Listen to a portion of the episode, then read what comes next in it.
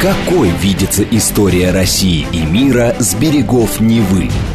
Авторская программа петербургского историка Сергея Виватенко «Виват. История». Самые яркие и самые загадочные страницы прошлого, судьбы людей и империй, великие достижения и потрясения от древних времен до современности. «Виват. История». Программа предназначена для лиц старше 16 лет. Здравствуйте. Вы слушаете «Радио говорит Москва». В эфире программа «Виват История». У микрофона Александра Ромашова. Я с удовольствием представляю вам автора и ведущего программы петербургского историка Сергея Виватенко. Сергей, здравствуй. Здравствуйте, Саша. Здравствуйте, дорогие друзья. В конце сегодняшнего выпуска у нас традиционная историческая викторина. Сергей задаст вопрос. Кто первым ответит на него, тот получит книгу от издательства «Витанова». Сегодня Сергей предложил поговорить о снайперском движении. Но, если честно, такую формулировку я вообще впервые слышу. Ну, стахановское движение тебя устраивает полностью, да? То есть Конечно. какой рабочий лучше работает. Мы Но этом снайперское движение тоже имеет да. отношение, кто лучше стреляет. Вообще, Саша, Бог всегда на, на стороне тех батальонов, которые лучше умеют стрелять. А снайперское движение года Великой Отечественной войны – ну, давайте так возьмем, и Второй мировой лучше, вот так, почетче. Разберемся, кто такие снайперы, кто там были виртуозы своего дела, как это происходило.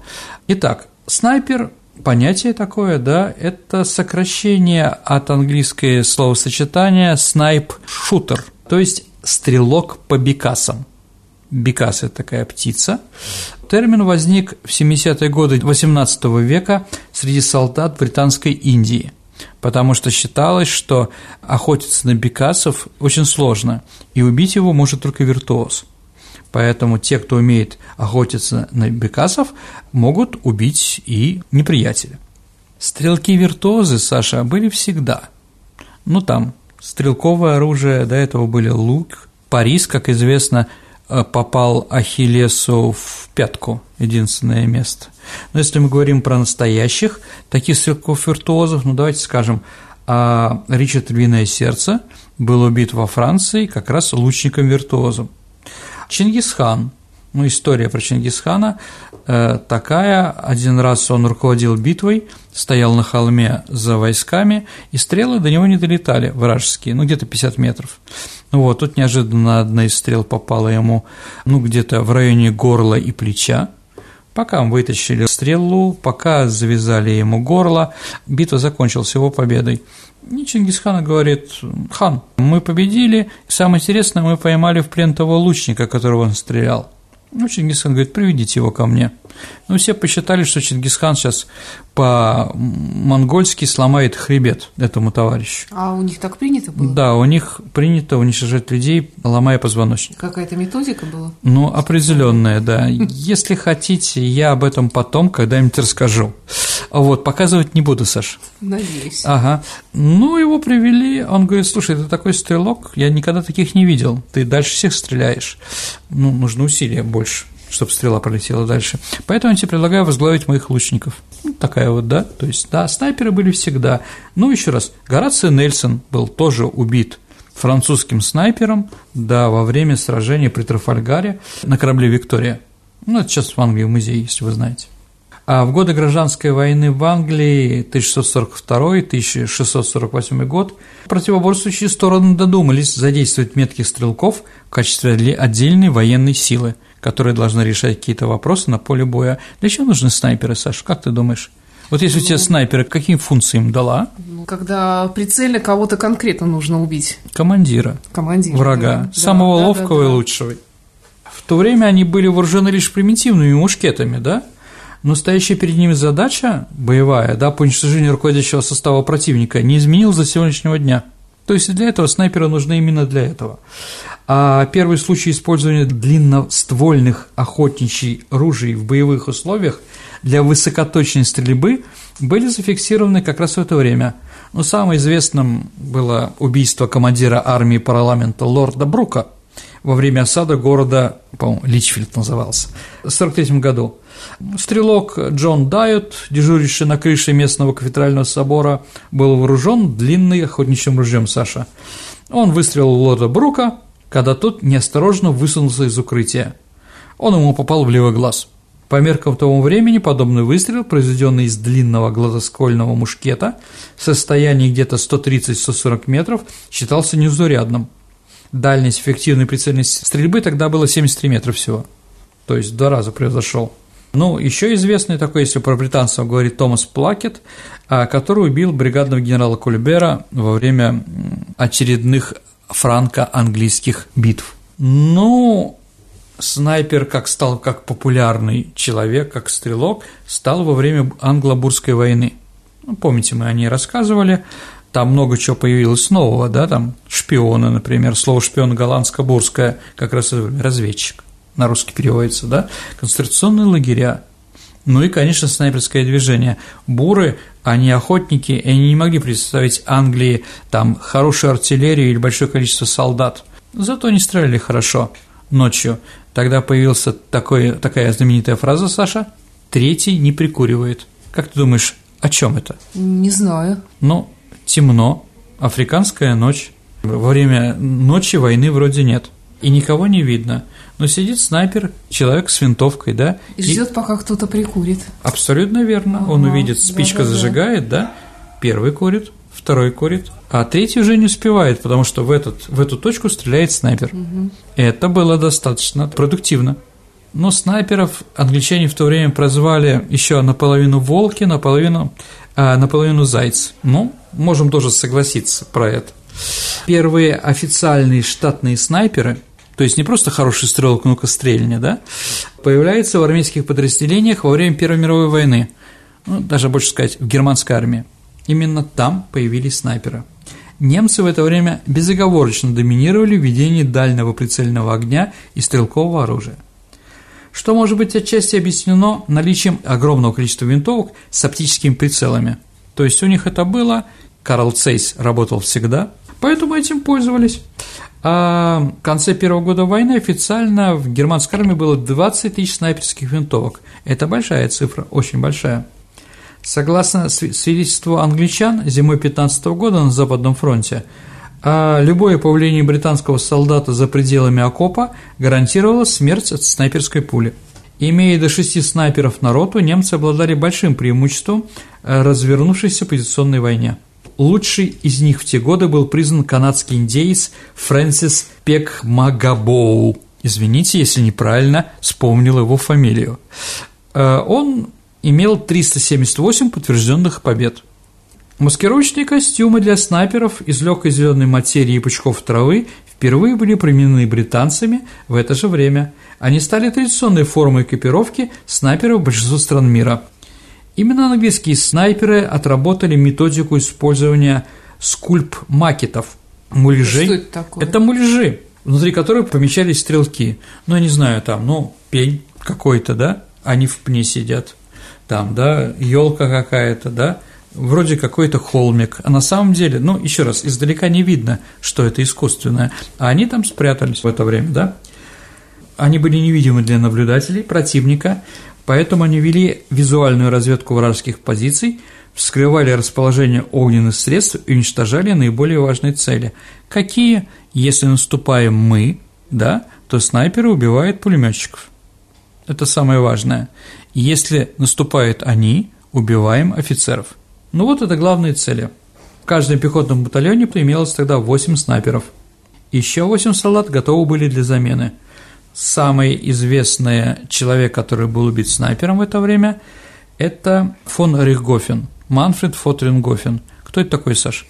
Это Красный Барон, знаменитый летчик. Если мы помним эмунтики диснеевские, там все время триплан изображается, например, там скорости на виражах называется, да, про летчиков триплан розового или красного цвета.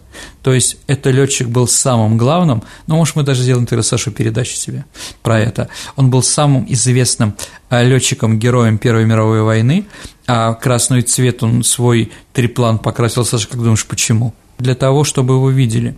потому что красный на синем фоне очень хорошо виден. Он, говорится, предлагал, ребята, меня видите, убегайте, я всех убью. И его не убили не летчики, хотя есть там такая история, что вроде какой-то канадец его неправильно подбил, не по-джентльменски. Но все считают, ну, процентов 90 историков считают, что когда он снизился во время одной из атак, а битва проходила над окопами, то его убил австралийский пулеметчик Седрик Попкин, и он там упал, он был похоронен.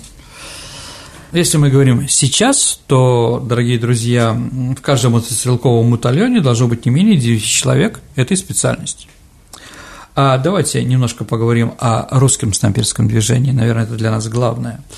А Андреем Константиновичем Нартовым, а, ну, таким известным механиком, а, президентом Академии наук, большим другом и старшим товарищем Ломоносова, был изобретен прибор, который сам изобретатель описывал так – инструмент математический с перспективой зрительную трубкою, с прочими к тому принадлежностями и ветропасом для скорого наваждения из батареи или с грунта земли по указанному месту в цели горизонтальной и по элевации.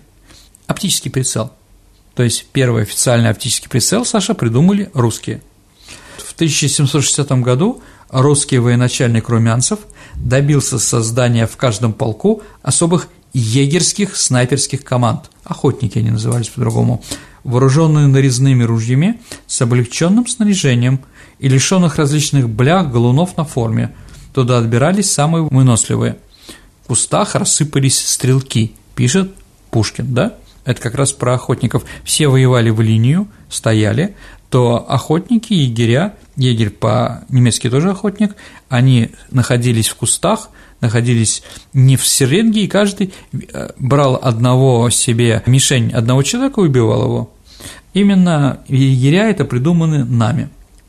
В 1914 году в России на полигоне офицерской стрелковой школе в городе Оренбаум на трехлинейной винтовке был испытан оптический прицел системы Герца.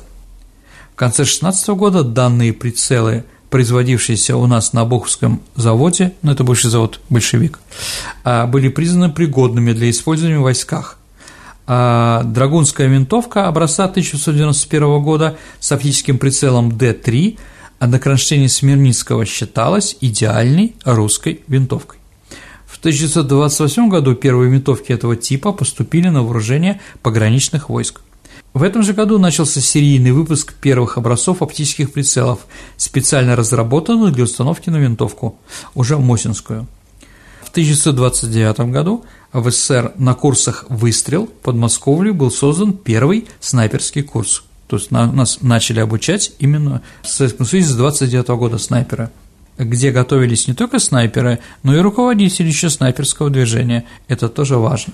А кого туда брали, как их готовили, есть какая-то информация? Ну, давайте так, а, все в то время обязаны были принимать участие в состязаниях Осавиахима, ну, ДОСАВ нынешнего, да, вся молодежь, да, обязана была уметь стрелять. В школе их обучали, в старших классах начинались стрельбы, как мужчины, так и женщины, самых ловких. Саша, а кого ты возьмешь в снайперы? Чем он должен отличаться от других ну, людей? Твердая рука и хороший глаз. Спокойствием, Саша, в первую очередь. Ну, да. Потому что он находится в какой-то позе определенной, ему нельзя двигаться часами. Он тихо, да, вещь в себе, долго-долго выслеживает, э, выслеживает цель. И как только она появится, делает выстрел и уходит. Поэтому там нужны разные. Я согласен про э, зоркий глаз, про твердую руку, но еще терпение. У меня просто был знакомый... Снайпер?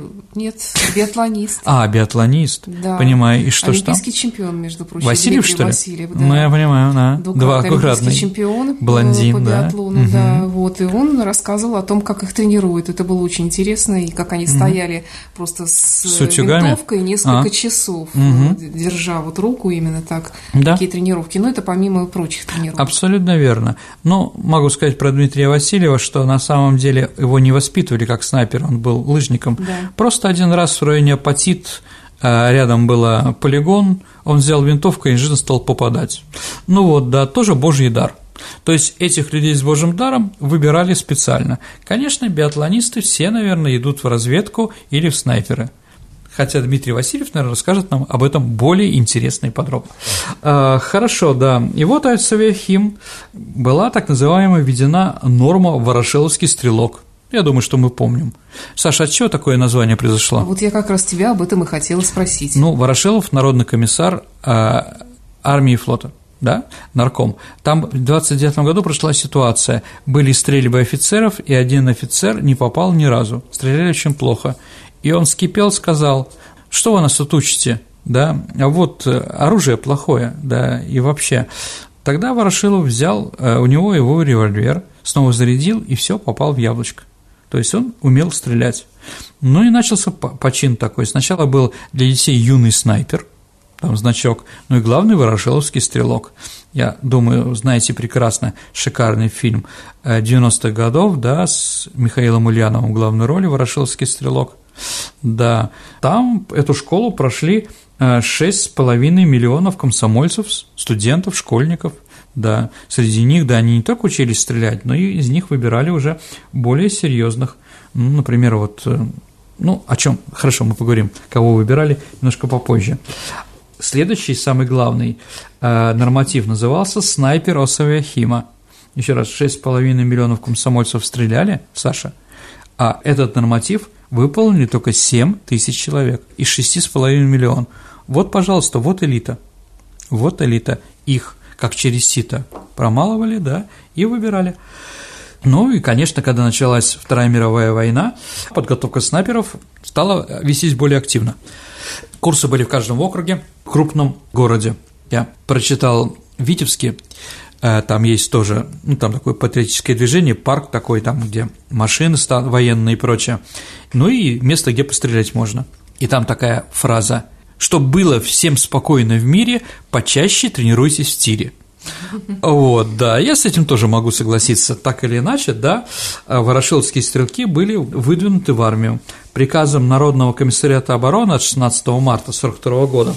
В частности, предполагалось усилить каждый стрелковый взвод тремя снайперами.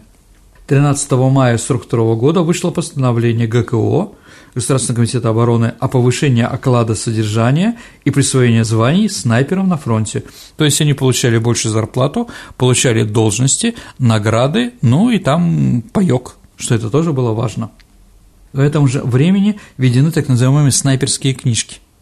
Это специальные книжки, в которых писалось лицевой счет каждого снайпера. Там должно быть подтверждение, как минимум двух человек. Сколько он подбил? Да. Ну, потому что это деньги, да, потому что это, ну, это награды, поэтому вот у каждого была такая стрелковая книжка. Это, помните, мы говорили с вами, Саша, про летчиков. Немцы, да, э, немцы вписывали в погибшие, да, вбитые самолеты, сбитые в паре, там, в коллективом, да, может, и не сбитые, не упавшие, возможно, попавшие, то есть они могли врать сколько угодно. В Советском Союзе такого было в принципе невозможно, потому что каждая убитый снайпером солдат, да, это лишние деньги, лишняя премия. А с деньгами при товарище Сталине не шутили в принципе, да. А при Центральной школе инструкторов снайперского дела были организованы женские курсы, да. Женщины тоже принимали участие. В 1943 году эти курсы были переформированы в Центральную женскую школу снайперской подготовки – а война Саша выявила практическую равноценность мужчин и женщин в снайперском искусстве. Боевой устав пехоты 42 года определял снайпер – меткий стрелок. Имеет своей основной задачей уничтожение снайперов, офицеров, наблюдателей, оружейных и пулеметных расчетов, экипажей танков, низколетящих самолетов противника. Советские снайперы сами выбирали себе цели и действия как автономные боевые единицы – тем не менее, их работа была строго регламентирована, ходили они с заданием обычно парами. Перечень основных задач, которые ставила советская команда перед снайперами, а, предусматривал в первую очередь ликвидация немецких офицеров, связных да, и снайперов, как мы уже говорили. Первое серьезное столкновение снайперов друг против друга произошло во время советско-финской войны. У нас тоже была передача, ну, так называемые кукушки да, а современные исследователи говорят, что кукушки – это миф. То есть финские снайперы, которые находились на деревьях и переговаривались куку да, кричали куку друг друга, да, привязанные к сосне. Ну, во-первых, если ты на дереве, то тебе никуда оттуда не деться. Тебя убьют и увидят. Куковать, а советско-финская война была зимой. Кукушки, Саша, птицы, которые прилетают весной к нам, да, зимой, чтобы они куковали, это смешно. Ну, знаете, стрельба, если они привязаны или как-то там укреплены наверху, э, снайпер стреляет, ведь отдача, снег может упасть, сразу себя выдавать, и все, смерть. Поэтому, на самом деле, нормальный снайпер кукушками не был. А что это за история, когда она появилась? Ну, она появилась почему? в 1940 году, а нам надо было как-то показать, почему мы неудачно воевали с финнами. Угу. И вот придумали такую историю. В 1940 году там э, Советско-финская война, книга была, да, и там впервые появилась. Угу. Исследователи находят только одно подтверждение убитого фина на дереве это там пограничники наши, увидели одного фина, непонятно, он стрелял или он был вперед смотрящим, каким-то разведчиком. В общем, только один раз была зафиксирована стрельба с дерева, больше этого не было. Все остальное – это истории, которые попали, да, и в наше кино, ну, знаете, да? Рогошкин снял фильм «Кукушка», Алексей Герман в своих воспоминаниях пишет про Комарова послевоенное, что там все было прописано войной и находились поддоны, на которых сидели кукушки кто угодно мог там сидеть, кукушек, снайперов там не было. Снайперы не идиоты. А еще назвать финнов камикадзами, самоубийцами, да, невозможно. Финны – нация немножко другая. Самый известный снайпер а у них тоже существовал свой ДУСАВ Шуцкор, так называемый, то есть финны тоже прошли через это. Вот самый известный снайпер финской войны Сима Хя-Юхя, да, он убил около 500 человек ну, как минимум. А вот он стрелял из винтовки, не оснащенный никакими оптическими прицелами, потому что во время Зимней войны лин, линза покрывается инием, они могут бликовать от солнца, да, и при использовании обычной мушки не нужно поднимать голову из окопа, ну или откуда там, понимаете, когда стреляешь, да, так высоко, как требует оптический прицел, да, ну, холодно же было, да, его же и по пару могут определить. Так вот, он знаменит тем, что он ел все время снег – ну, при помощи этого пара нет. Давайте теперь поговорим о наших. Лучшим снайпером Великой Отечественной войны был Михаил Юрьевич Сурков. Он уничтожил официально 702 немца. А Владимир Гаврилович Салбиев – 601. А Кавачан Тирадзе Василий Шалович – 543 человека. 24 снайпера имело на счету более 400 врагов. Это большие цифры. 25 свыше 300. И 36 человек убили 200 немцев – это очень большие цифры. Для нас, наверное, самый известный такой э, снайпер Второй мировой войны, Саша, это кто? Ну, Василий Зайцев, у нас улица Зайцева есть, угу. понимаешь, да? А вот он был знаменит, что во время Сталинградской битвы он убил 32 гитлеровцев, и только после этого, как в анекдоте, да, воду пустили в бассейн, знаете, там, да, а после того, как он убил 32 гитлеровцев, после этого ему только подали снайперскую винтовку. До этого у него была простая. За всю войну он знаменит еще тем, что лишь однажды позволил себе истратить боевой патрон не по назначению, не в немца. Как думаешь, Саша, когда это было? 9 мая 45 года. То есть в последний день он расслабился и пустил пулю в небо. На этом война закончилась для него. А что он делал под Сталинградом? Он сказал, главная моя задача – я заставил немцев пить из луж потому что он убивал э, водовозов. Ну, жарко, Сталинград город, водопровод не работает, да, поэтому воду достают.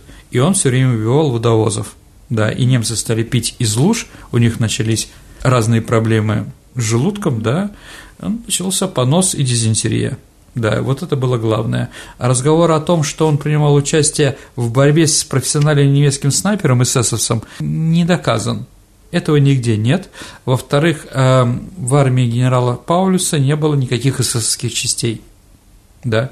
Поэтому как эсэсовец мог попасть под Сталинград, такой вопрос. Поэтому я думаю, что это красивая история, но не более того. Какие еще известные снайперы, чем они знамениты, да?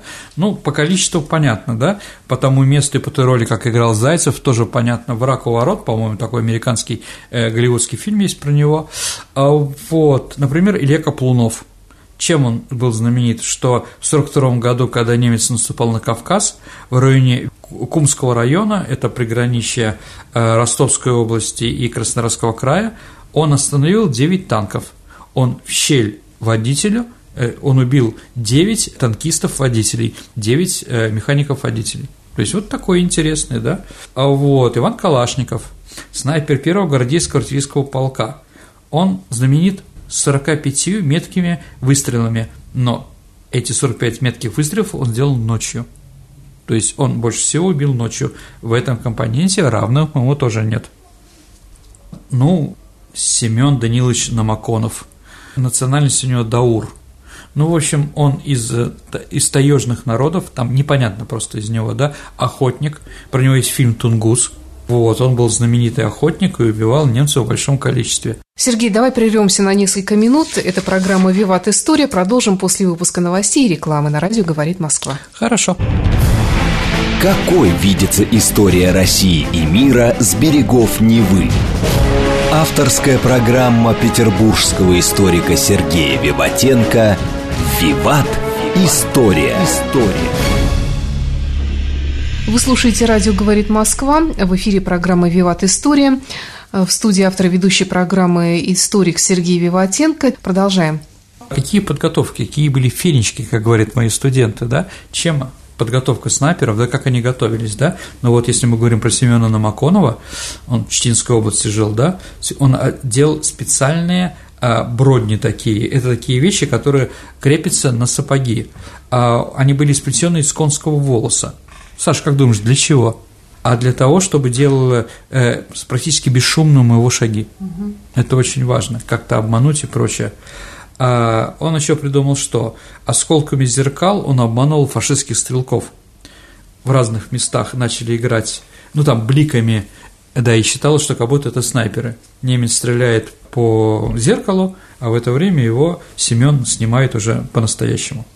Дальше веревочками снайпер делал заказки надевал на палку каску, порезал веревочку и дергал экое движение, да, на этом он, в общем, очень хорошо немцев в большом количестве убивал. Да, среди советских снайперов было около тысячи женщин, мы тоже об этом говорили, которые ликвидировали более 12 тысяч немецких военнослужащих. Еще раз, в этом отношении женщина была равна, конечно, по своему подвигу. Ну, самое, конечно, известное – это Павлюченко, да. А Павлюченко была знаменита тем, что немцы ее под Севастополем а, сказали, что если ее найдут, ее разрежут на 309 кусков. Почему на 309? По числу убитых? Да, немцы признавали, что она убила 309 немецких солдат. А Павлюченко говорил, что она на самом деле убила еще двух румын в начале войны то есть у нее 311 убитых, но она их сама не, не считала, она по-женски их называла пробниками. Довольно жестоко. Ну, как есть, как да. есть. Еще раз, а кто Война. их сюда звал? Простите меня, да? Да. да. А, насчет э, жестокости я в конце фразу одну произнесу одного снайпера, чтобы было понятно, чем пользовались, да? Какие винтовки? В своей работе наши снайперы использовали снайперскую винтовку 91-1930 года – ну, Мосина, да, а самозарядную винтовку Токарева СВТ-40 и автоматическую винтовку Сименова АВС-36. А дальше еще, значит, э, братья Митины придумали специальный глушитель. Бромит он назывался, да, то есть, чтобы было еще тихо, этот глушитель тоже помогал. Ну, немцы. А немецкие Шарфшутцен были подготовлены до войны и снабжены винтовками, которые назывались «Карабинер-98», позже «Гевер-43». Но зачастую это оружие было недостаточно, немцы не любили его, и поэтому они очень часто пользовались захваченными прицелами Мосина. Винтовка Мосина считалась им, в общем-то, неплохая. Вот. Иногда видели еще чешские винтовки с Маузера, да, которые чехи делали. Э, Вермахт восстановил свою подготовку снайперов только в 1942 году. То есть они считали, что снайперы им не нужны. Для Блицкрига, для быстрой войны такие не нужны. Но они поплатились из-за этого.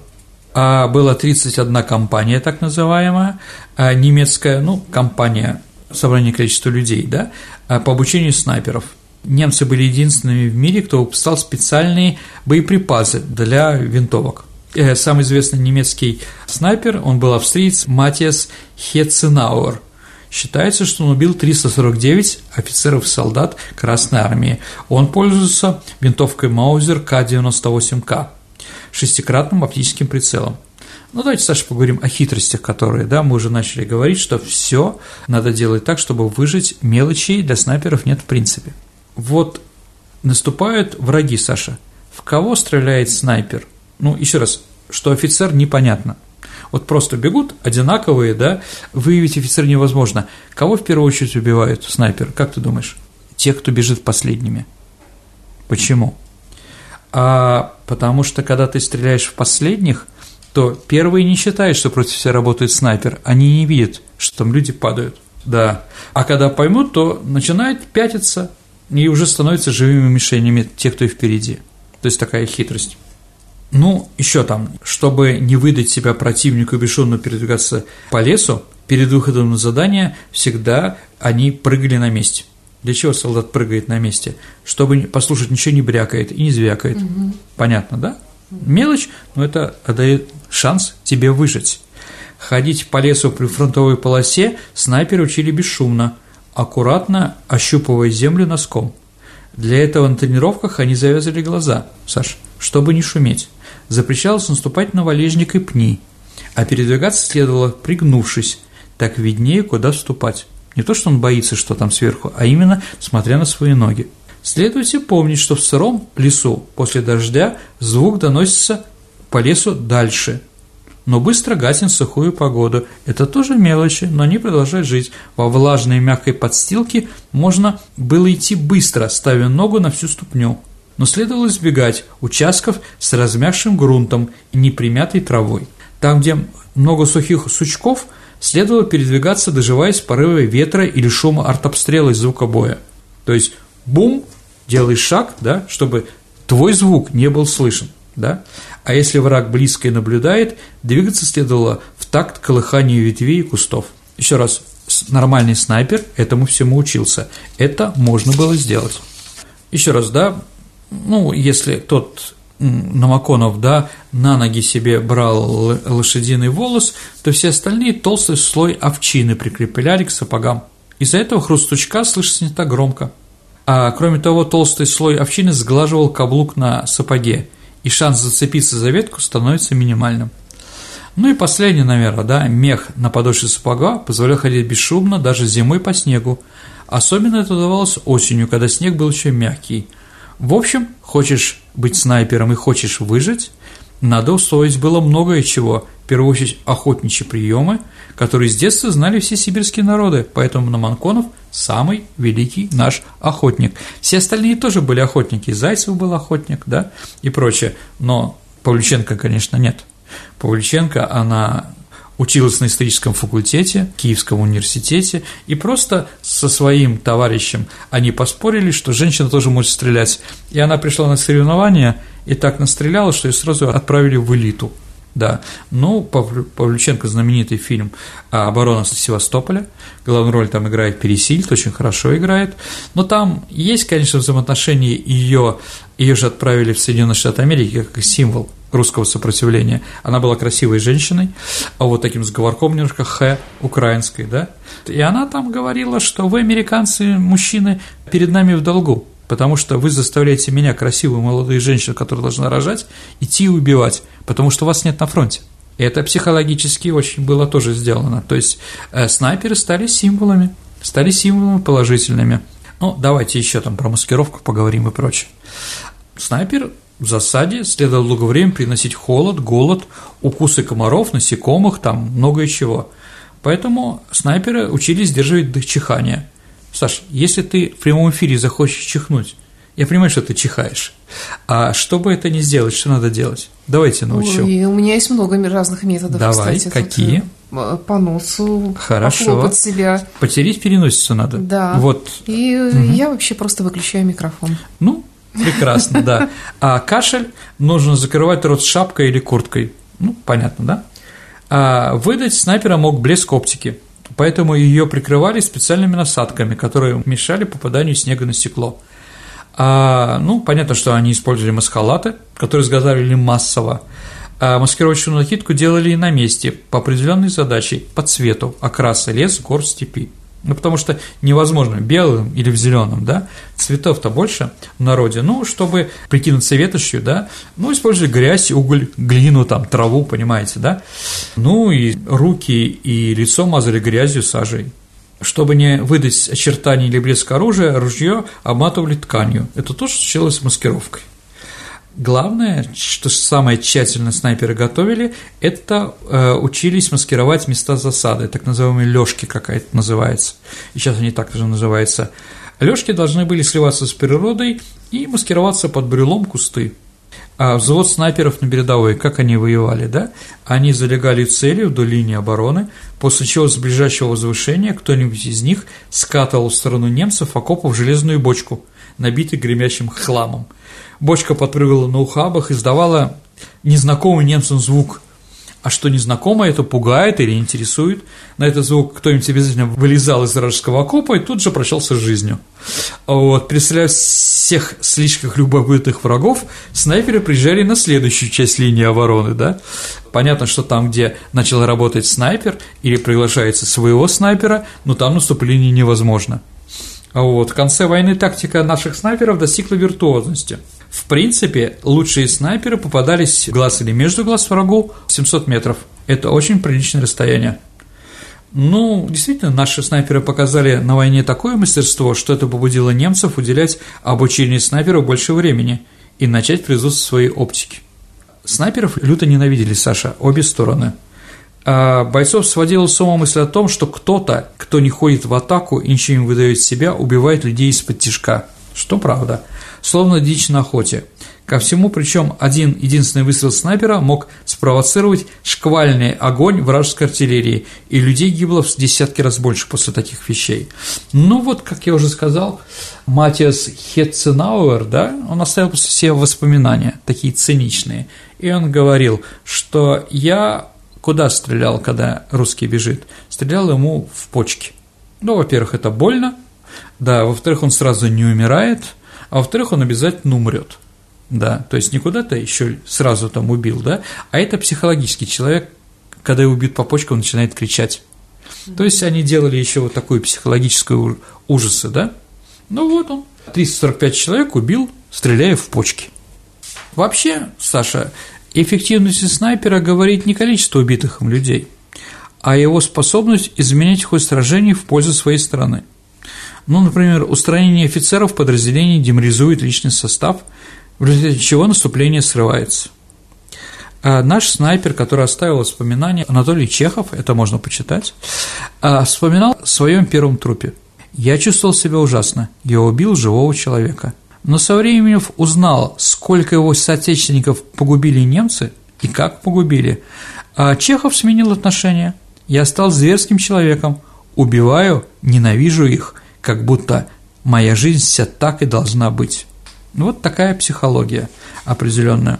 Ну, сегодня снайперы тоже, конечно, есть, они принимают участие в ликвидации, ну, там, я не знаю, много снайперов работало в Грозном, много на Кавказе, работают они в Сирии, работают в Афганистане, и если вы помните, ну, в советское время, знаете, проходит съезд партии там, 27-й.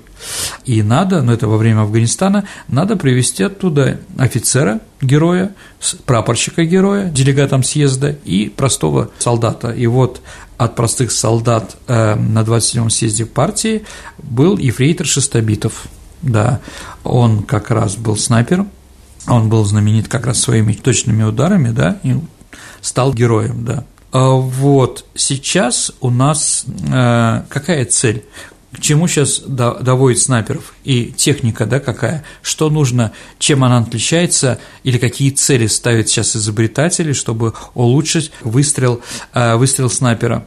Сегодня цель – увеличить количество выстрелов за определенное время. То есть, если больше будешь посылать в одну точку, да, больше будет э, шансов, что ты убьешь. Уменьшение отдачи, да, потому что каждый выстрел бьет тебя, да, и если солдат воевал, то потом у него на плече большой синяк. Также в Грозном определяли тех врагов, которые выходят из Грозного вроде в одежде простого человека, да, у всех мужчин проверяли правое плечо. Ну, понятно почему. Да. Если синяк есть, значит, он стрелял. Ну и сейчас есть идея уменьшения отдачи не в приклад, а в ручку. Да? А сейчас самой популярной винтовкой считается винтовка Драгунова СВД-С Ижевская. Она делается в Ижевске, но после его смерти его доделал такой инженер, как Нестеров.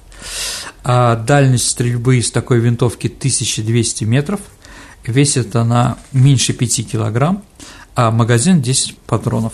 Ну вот, наверное, все, что я хотел сказать про снайперское движение. Думаю, Саша, тебе было интересно узнать про это. Да, довольно неожиданная для меня тема и действительно очень интересная. Хорошо.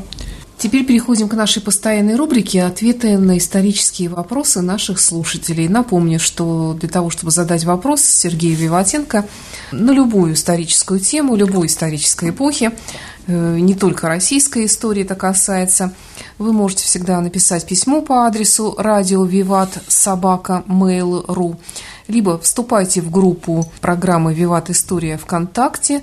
Э, там тоже всегда можно задать вопрос Сергею для очередного выпуска программы «Виват История». Вопрос от Даниила. Кто написал сам текст Российской Конституции? Что было взято за основу? Ну, современной Российской Конституции авторы, ну, считается два автора, Румянцев и Алексеев. Но на самом деле, э, что они брали, да, я не знаю. Ну, у нас президентская республика, поэтому, конечно, большое влияние оказала французская конституция и законы Соединенных Штатов Америки. Следующий вопрос. Кто такой Олег Моравский? Ну, ну, скажем так, это легендарный чешский князь, по национальности он считается в Чехии русским, а правил он где-то в середине X века. Но никаких, на самом деле, источников нет. Считается, что он легендарный такой Кий, Щек Хариф там и непонятно еще кто. Поэтому я считаю его антиисторическим сказочным персонажем. Э, еще как раз один вопрос по поводу, возможно, сказочного персонажа. Светлана М. спрашивает, граф Калиостро реальный или вымышленный персонаж истории? Нет, ну, конечно, жил такой граф Калиостро, он исторический, да. Другой вопрос, что та реклама о нем и фантазии, которые он сам о себе говорил, они являются ли настоящими? Нет, конечно.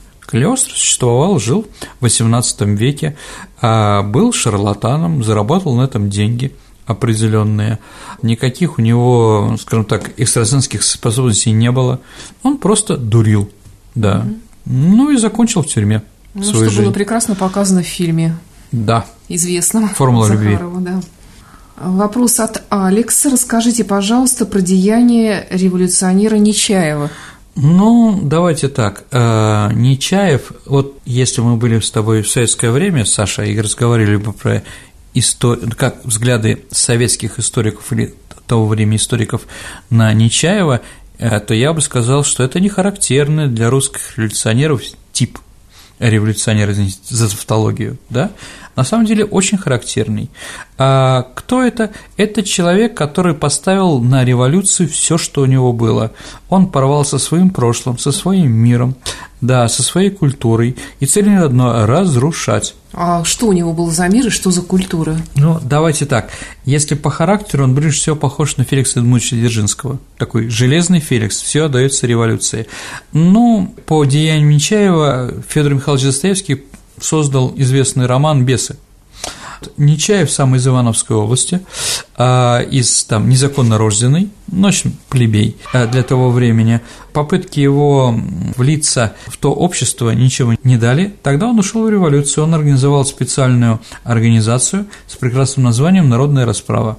В Москве это была секта революционная, а он полностью подчинил себе всех этих членов, студентов. Студенты были из Петровско-Разумовской сельхозакадемии и от Академии художеств Московской. Э, вот, у них отбирал деньги, которые передавали там родители, там отправляли им там передачи и прочее. И один из студентов, Иванов, эм, спросил, а куда уходят наши деньги? Типа поставил вопрос.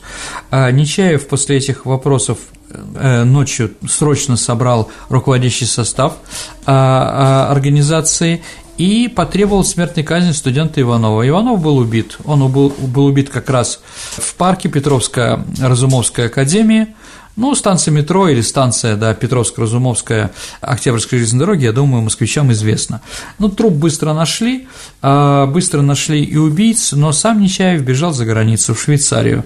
И вот единственный, первый, кого Швейцарская республика выдала какого политика другую страну, это был Нечаев, э, выдали как убийцу.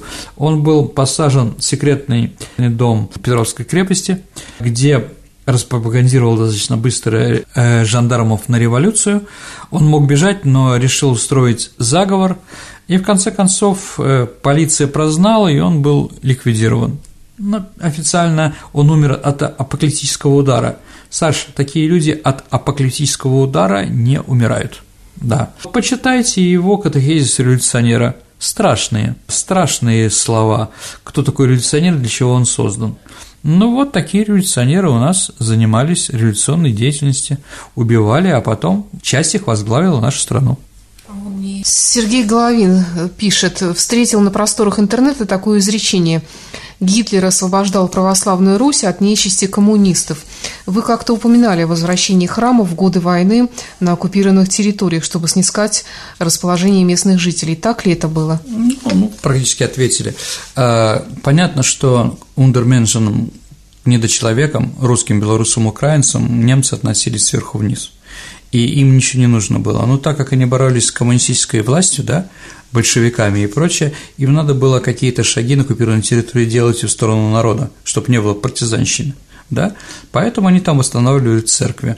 Да, действительно, восстанавливали, они пытались руководить Русской Православной Церковью, но им это не дали. Русские священники отказались их поддерживать. Поэтому руководитель э, Русской Православной Церкви Пскове да, был убит в Литве, он был убит немцами. Поэтому, да, многие священники, они работали на партизанские отряды, они были нашими там резидентами и так далее, потому что все таки Бог – это Бог, а то, что у каждого священника есть своя национальность, об этом тоже не стоит забывать. Идея Гитлера, она полностью провалилась. Немцы поняли, что это было для них ошибкой, они начали уже закручивать гайки, но им уже это не удалось, Красная Армия уже начала освобождать наши территории, ну и Сталин вынужден был восстановить эти церкви, чтобы показать, что у нас тоже возрождается русская православная церковь. Какое кладбище или мемориал вы советуете посмотреть? Ну, хороший вопрос. В Париже я бы вам посоветовал сходить в Аньер. Это кладбище собак и кошек. Вот эта песня. Вот это русский человек будет просто петь. Очень интересно. Ну, Перлашес, наверное, интересно. На самом деле, в любом городе надо сходить на кладбище, посмотреть там. Потому что через кладбище легче понять э, чужую культуру. Ну, вот я всегда на своих экскурсиях всегда вожу на кладбище в Париж. Ну, кстати, тут вопрос, будет ли у вас, Сергей, в этом году группа в Париж? Ну, в этом году уже не будет, а весной 2000 года, если все будем живы, то будем. Если хотите записаться, записывайте, пишите мне в личку, я вам все расскажу. Борис Александрович спрашивает, вы за возврат, друзья, на Первый канал? Друзья. Друзья а, ну, друзья, друзья. Ну, называйте его как хотите.